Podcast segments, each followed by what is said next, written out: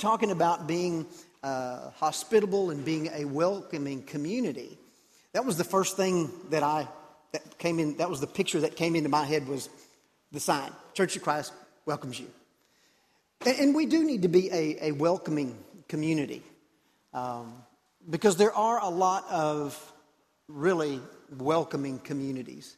And, and I don't know if, if we maybe have thought about how many welcoming communities there are. Uh, for example, a, the drug culture is a welcoming community. One of the things that drew me into that is because those that are in that culture accept you for who you are. Now, they don't tell you up front, but when you join the community or when you join the group, you're accepted. But then there's a price that you'll pay later on down the road. But you don't know that going in, and you're already hooked. Does that make sense? But it is a very welcoming community. Uh, I got involved in, into some um, gangs. They weren't gangs like they have gangs. I mean, we didn't carry guns and, you know, stuff like that. But, but we did have uniforms. And I, I got involved in um, some gang life. They're also very accepting. You, they dress alike. Uh, I may have shared this story with you one time before, but uh, I used to get up in the morning uh, and, or before I went to bed, and I wore khaki pants. The, the, our uniforms were khaki pants with white shirts, starched, heavy starch. You know, you could buy this powdered starch, and you can put it in the sink and, and mix it up and dip your pants in it or your shirt in it, and then iron it and the pants and shirt will almost set, they'll stand up together. It's really the, one of the most uncomfortable things I ever did, but, but I did that to be a part. Because we want to be accepted. We want to be a part. We want to be a part of a community. And, and that was just part of the community that, that was available to me. There, there's sports communities where people gather for, for sports activities uh, with their children, their work communities where things are done in, in work, and all of these communities are welcoming. And we need to be a welcoming community. But there's one thing that, that separates us, I believe, from all of those other communities is that we're a community of kingdom love. Does that make sense? A community of kingdom love. We're a community of people that have kingdom hearts. And that's what joins us together, where, where people want to be around us. Um, what I mean by a kingdom heart is it's a heart that's been re- rewired, so to speak. It would be a heart like what Jesus is, is explaining to Nicodemus in John chapter, John chapter 3, where he says, You know, Nicodemus, if you want to see the kingdom of God, you're going to have to be born again. And kind of Nicodemus is kind of lost with that, but he's basically saying, you're going to have to be rewired if you're going to see this thing. If you're going to experience the kingdom of God in this kingdom community and kingdom love, you're going to have to be rewired to do it. The old has to go away and the new has to come in. And for a lot of us, the old needs to go away so that the new needs to come in because it's, it's a daily thing, it's a daily process. It doesn't stop. The old is constantly going out, fading away, and the new coming back in. Open your Bibles with me, if you would, to uh, Matthew chapter 7. Matthew chapter 7.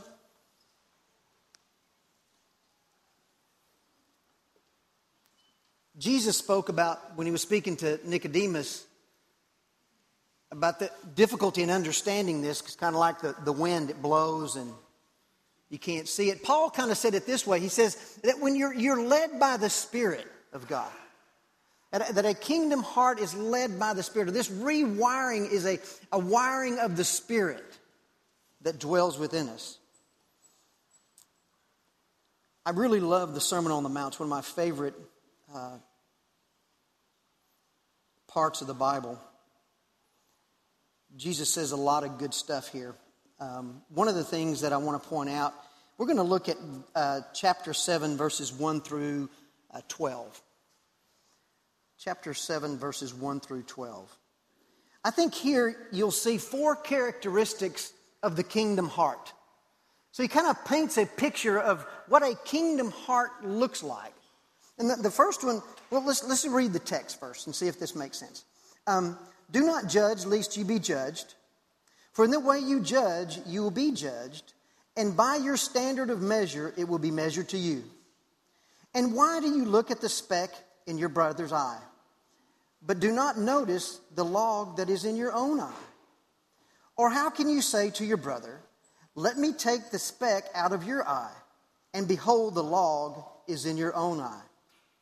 You hypocrite, first take the log out of your own eye, and then you will see clearly to take the speck out of your brother's eye. Do not give what is holy to dogs, and do not throw your pearls before swine, lest they trample them under their feet and turn and tear you to pieces. Ask and it shall be given to you. Seek and ye shall find. Knock and the door will be uh, knock and it shall be opened to you. For everyone who asks receives, and he who seeks finds, and to him who knocks it shall be opened. Or what man is there among you, when his son shall ask him for a loaf, will give him a stone? Or if he shall ask for a fish, will he not give him a he will not give him a snake, will he? If you then, being evil, know how to give good gifts to your children, how much more shall your Father who is in heaven give what is good to those who ask him? Therefore, however you want people to treat you, so treat them, for this is the law and the prophets. I, I see here four characteristics of the kingdom heart. And, and the first characteristic, Jesus puts it in the negative, but it's acceptance. Accept one another. Okay? Jesus, when, Jesus throws it in the negative and says, don't judge. You know, in, in judging, when we think about judging, um, judging is so much a part of who we are. It, and, it, and it comes from the very beginning. And, and often we do it and we don't even really recognize what we're doing. Example, and this is one that I struggle with. Um, most of you know the, my background um, drug, sex, and alcohol. Okay? Um, it required in my life a lot of discipline, especially in the beginning portions of my recovery a lot of very difficult practices, a very diff- uh, disciplined lifestyle. So sometimes, often, when I'm working with somebody or walking on this journey with someone, and they start whining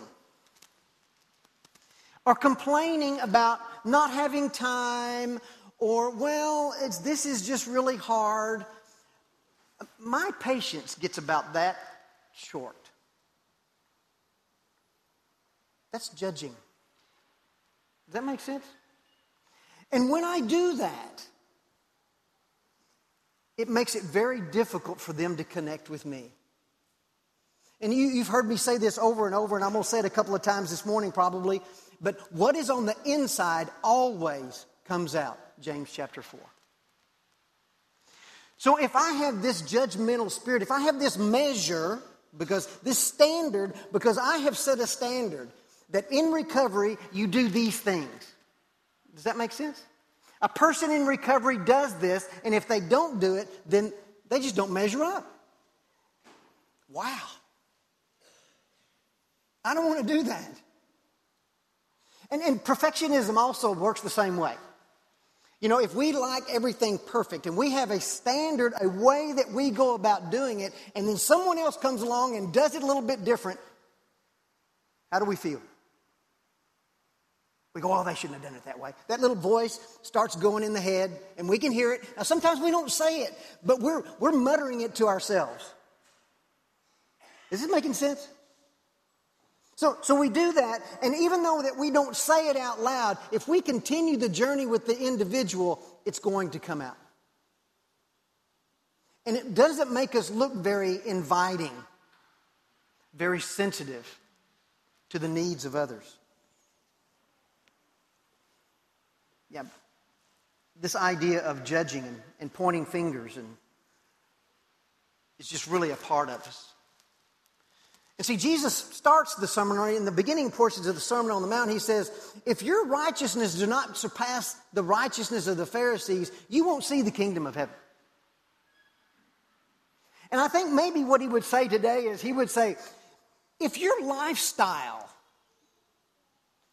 doesn't surpass the lifestyle of the fallen world, you won't see the kingdom of heaven.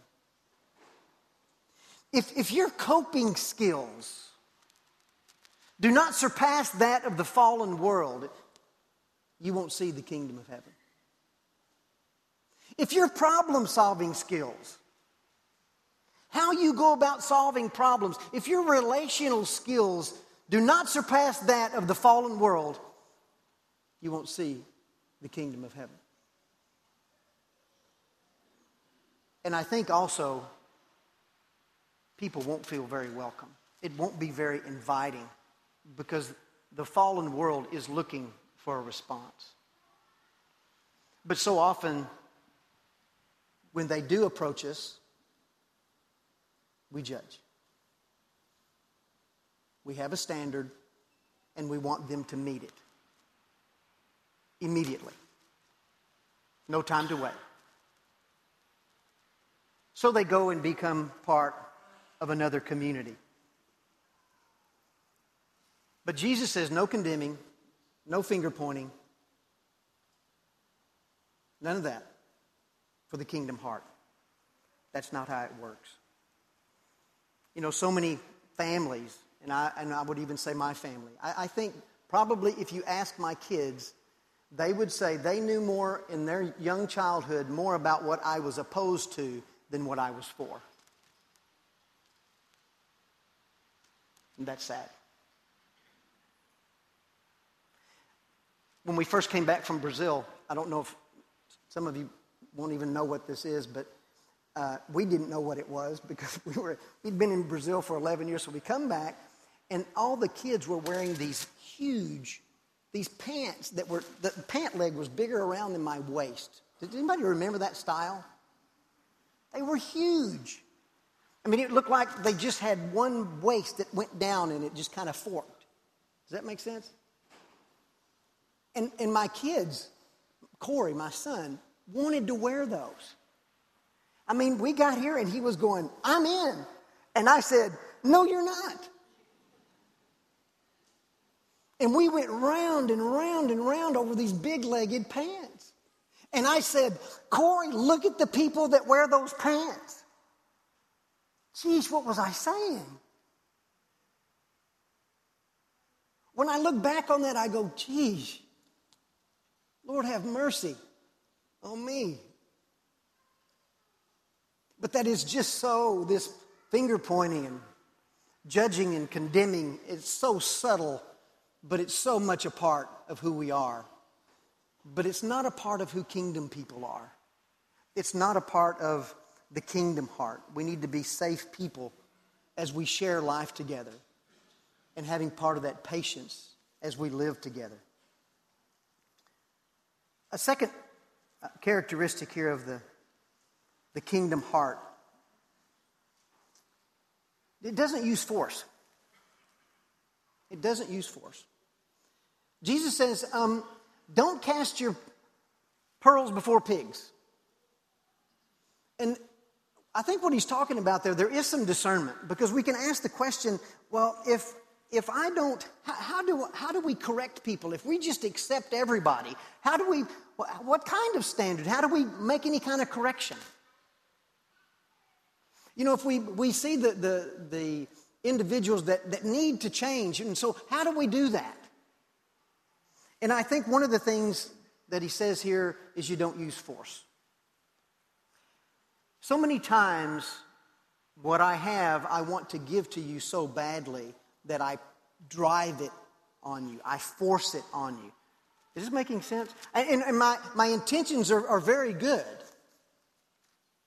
But I'm going to make you sit down and listen to me. I'm, I'm going to make sure that you, you hear what I'm saying. And I'm going to do this even without listening to you. And, and we, we take that, and the people are not ready to receive it because, see, pearls don't do anything for pigs. Pigs can't eat pearls. So you don't give pearls to pigs, you give them what they need. Making sense? So I have to be able to tell what the person needs. And what he needs is my love for him.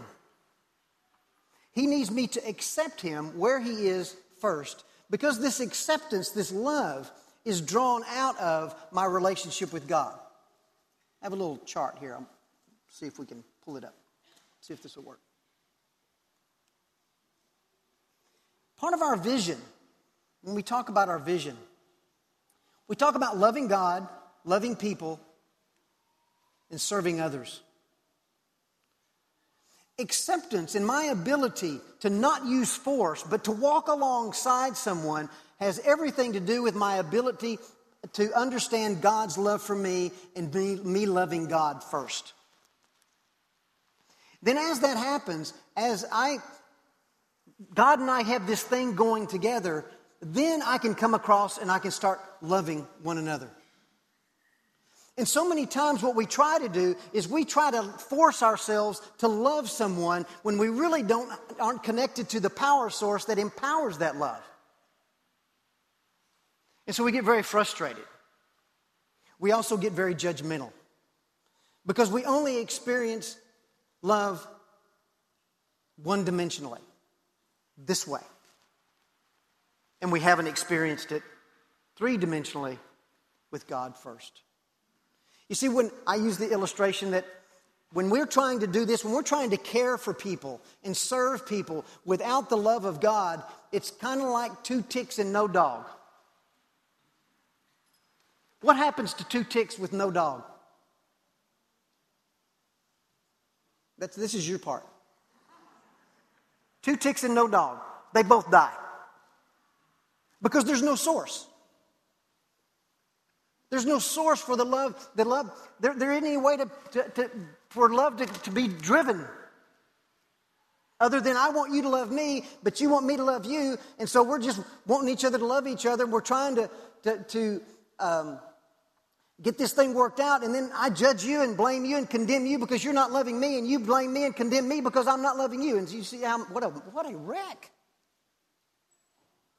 You see, if our family life doesn't surpass the family lives of the fallen world, then we're not going to see the kingdom of, of, of God.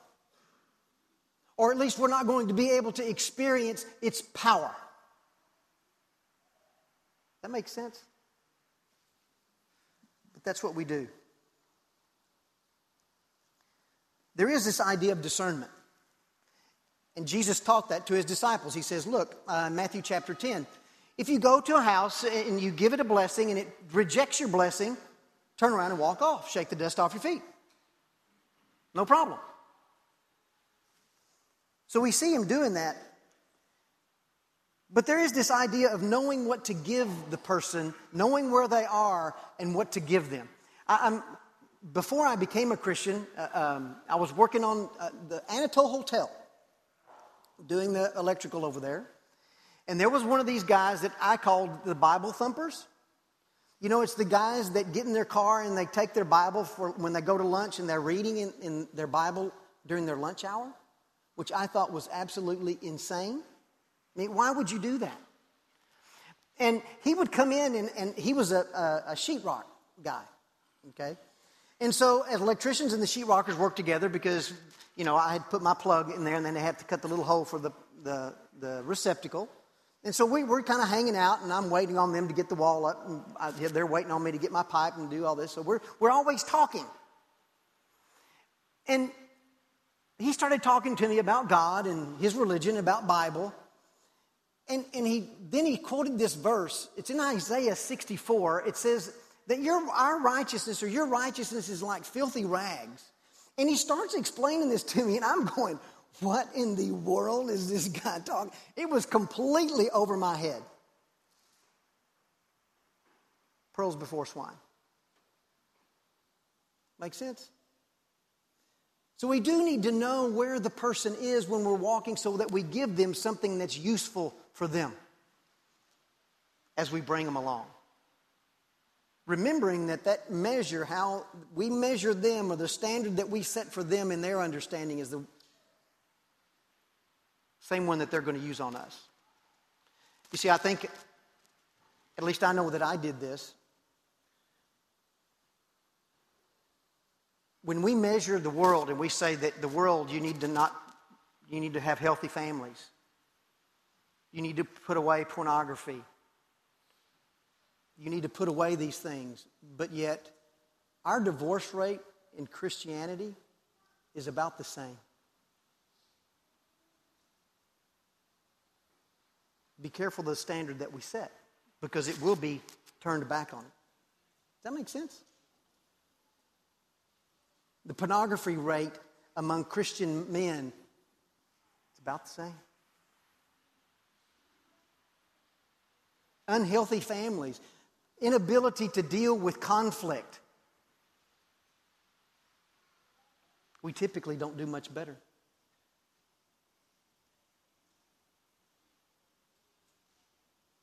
Be careful of how the standards that we set and our ability to, to walk with people. Understand perspective. Okay, I want you to do this with me. I know that you're going to think this is silly, okay? But, but I really want you to do it. And if, if you see somebody not doing it, I want you to point your finger at them, okay? So I, I, I want you to hold your hand up like this. You, we, you know, we sing that song, This Little Light of Mine?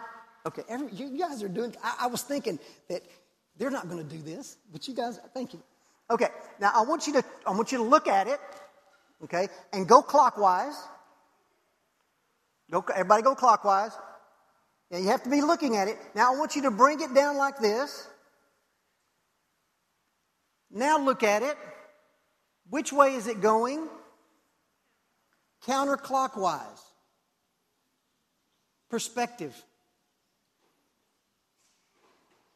Giving people and walking with people and accepting people. Now, y'all can't keep doing this to do the whole rest of the lesson. I did this in a class and I, I caught some people out in the hall. They were going,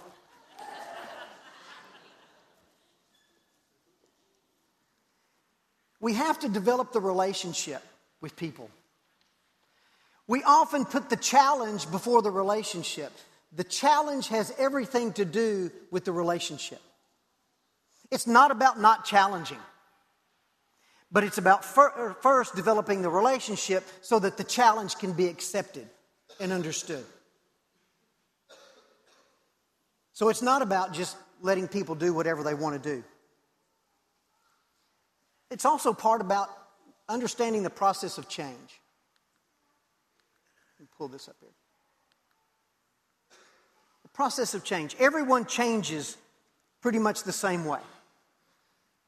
This was done by a, um, a theorist called Prochaska. Um, but this is the process of change. The first thing in change if we're talking about helping someone change, since we can't judge them, how do we, how do we help them change? We walk alongside them. We understand that there are different perspectives. They might be looking at it differently than I'm looking at it, but I develop the relationship so I can make the challenge.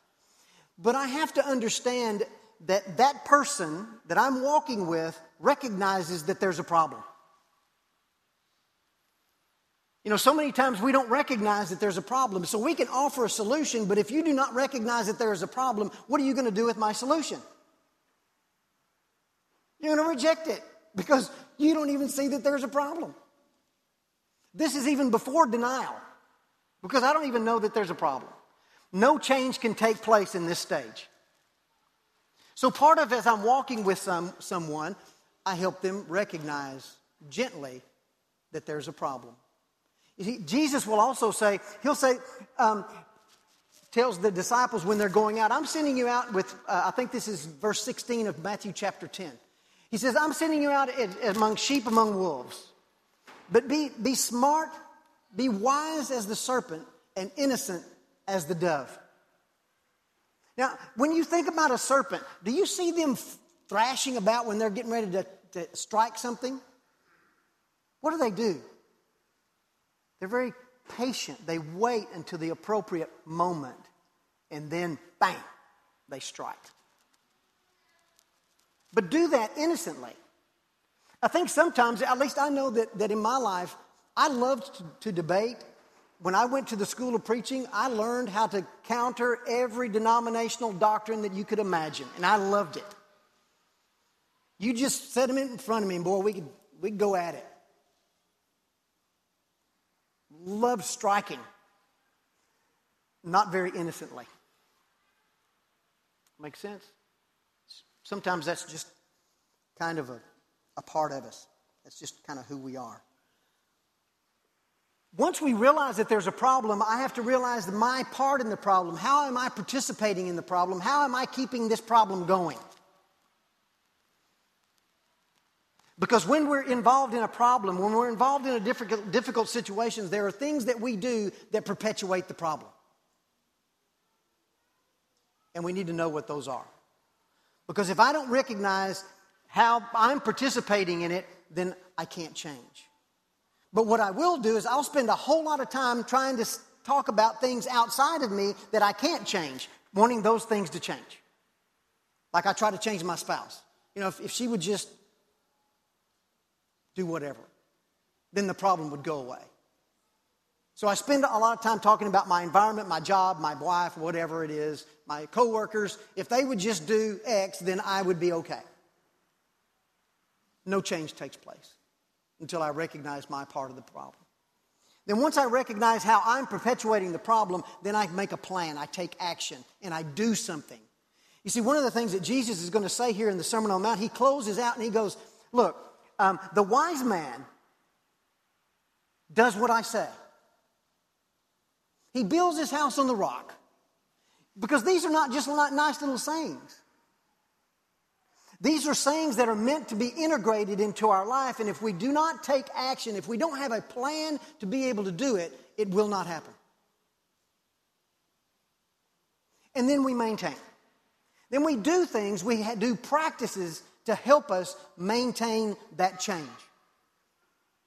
Because the default is that over time, I will gradually go right back to what I was doing if I don't do maintenance.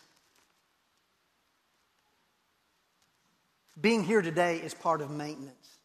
Praising God and being in the community of believers is part of maintenance. Being in a connecting point group is part of maintenance. Serving in ministry is part of maintenance and we need those. Third characteristic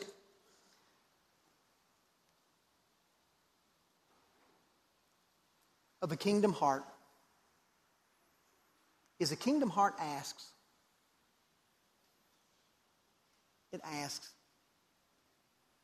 In the section where Jesus gives the illustration, look, you know, you, you have kids. he says, You being evil, if you're if your kid asks you for something, you give it to them. You provide. You don't. You don't give them a, a, a rock if they ask for bread. It says, if you being evil know how to do this, just think about what your father does. James chapter 4 passages that I love. What causes all the quarrels and conflicts among you? Is it not the war that rages inside you? You kill, you stab, you. I'm, I'm, this is a Galen Jones paraphrase, okay? You kill, you, you, you hurt, you condemn because you don't get what you want. And you don't get what you want because you don't ask. And then, even when you ask, you ask for the wrong reasons so that you can satisfy your own selfish desires. But see, the kingdom heart doesn't ask that way. The kingdom heart asks for the other person, for the benefit of the other, not for my benefit. This is what this looks like when I do it for my benefit. I can pray, God, if you'll just, Sharon is my wife, if you'll just help Sharon be a better wife, I can be a better husband. That's not the kingdom heart. The kingdom heart says, God, would you help me be a better husband? in spite of. No. Just help me be a better husband. And the other will take care of itself. That's the kingdom heart. Ask. The fourth characteristic, I'm about out of time. Fourth characteristic of the kingdom heart, it practices treating others the way it wants to be treated. It practices treating others the way that it wants to be, wants to be treated. In other words, it's very intentional about how it treats others because it is self aware. And it practices those things. One of the things, I'm, I'm on the benevolence, I t- help the benevolence group, and the committee sometimes will ask, uh, and I'm thinking of, one uh, individual that, that was from the community that we were helping. Uh, she was a prostitute, and we were trying to work with her and, and help. This was several years ago, and the benevolence committee at that time they would touch base with me and say, well, well, Galen, what do you think about this? Do you think we ought to, to, to help in this way? And, and I always felt, um, how would I say, uh, I felt bad because I could, in my position, I could not not help her. Does that make sense? Because what goes through my mind, if someone hadn't helped me and hadn't been patient with me and hadn't condemned me, I probably would not be standing here before you today. So my first step is yes, we help. Yes. We go the extra mile. We accept. We go the extra mile. We do what it takes. But we do it with the intent to help them see the kingdom of God. We build the relationship so that the challenge can be done, and we ask God all along the way. So I want to encourage you. The best place to learn how to treat people the way that you want to be treated is to invest in people.